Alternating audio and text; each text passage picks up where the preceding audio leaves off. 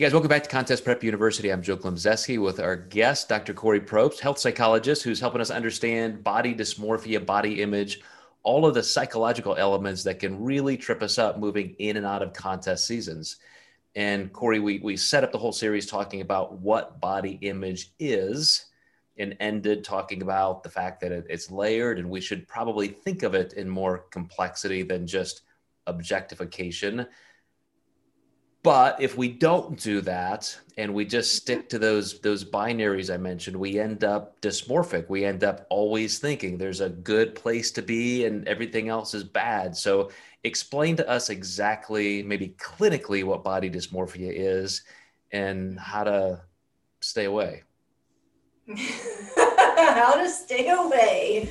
Well, we need a lot of awareness first to notice what we're thinking and how we're thinking about it and what type of relationship we're engaging in with our bodies. But body dysmorphia, Joe, is it's a it's a preoccupation with perceived flaws in appearance or uh, extreme reactions, almost a, obsessive compulsive reactions to physical imperfections. And these are perceived physical imperfections because oftentimes someone else would look at us and be like, I don't see what you're seeing. I don't know what you're talking about. um, and I think we see this a lot in physique competitors in particular, where if I'm the competitor, I'm fixated on this one body part and bringing it up or making it more muscular or getting that one area like much, much leaner. There's too much body fat on it.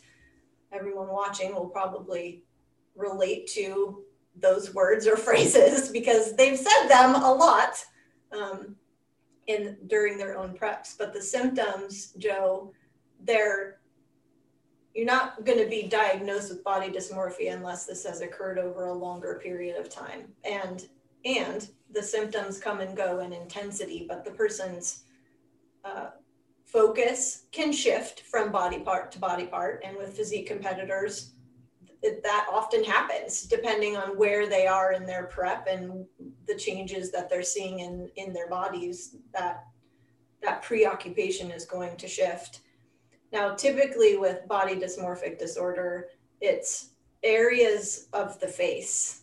So um, the skin, the hair, acne is a big thing, um, wrinkles. And it's interesting because as I've read more and more about it, I see a lot of individuals, and it's not surprising but interesting. Um, competitors, because the sport is so focused on appearance, even though it's mostly um, from the neck down that you're being judged, facial beauty too, um, for the female competitors is a component of the judging criteria, unless it's changed since I was involved. Um, and I not, always and that's not sexist at all, right? right, exactly. We'll, we'll only judge yeah. the women on how they look. I always said, you know, we should we should put paper bags over our heads. Yeah. Like, why are we being judged on this? It just it, it's wrong. I believe it's wrong. Yeah. Um, but uh, special other special areas of concern i guess you could say would be and you're going to notice uh, that this is a lot of what competitors do.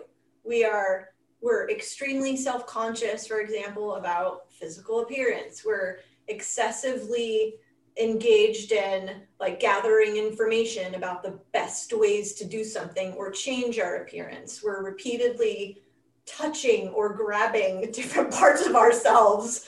Um, I'm laughing, but it, it, it, on our psyches and and with our relationship it, with our bodies, it's just so it's dangerous and harmful. We're always like picking and kind of prodding different areas to feel whether we're losing body fat in those areas.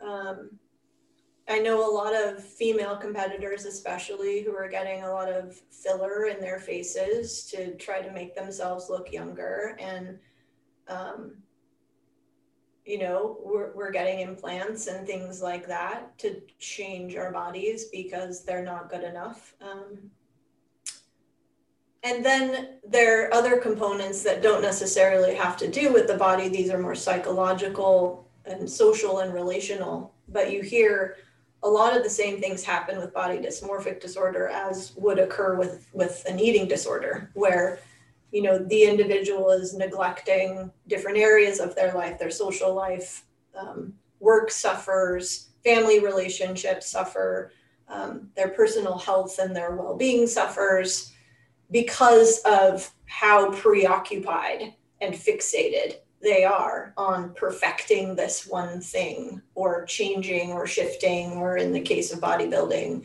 chiseling toning making more muscular these different different areas of the body.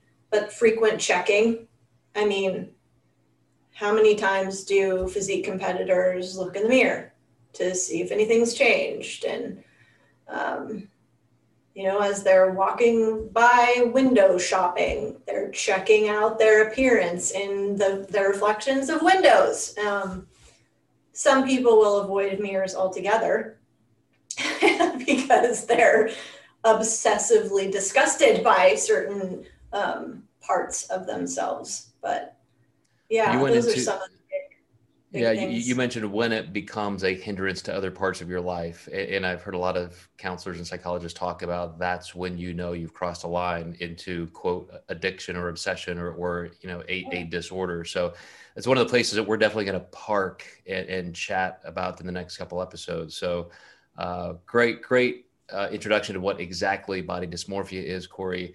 And for these, those of you guys watching, listening, as I said, we're gonna we're gonna really start picking apart some of the things that you may need to be aware of and and need to know to check your own behavior. And uh, we'll we'll wrap this whole thing up in a couple episodes talking about how to make sure you you are not trapped in this this mire of dysmorphia. So we will see you guys next time in Contest Prep University.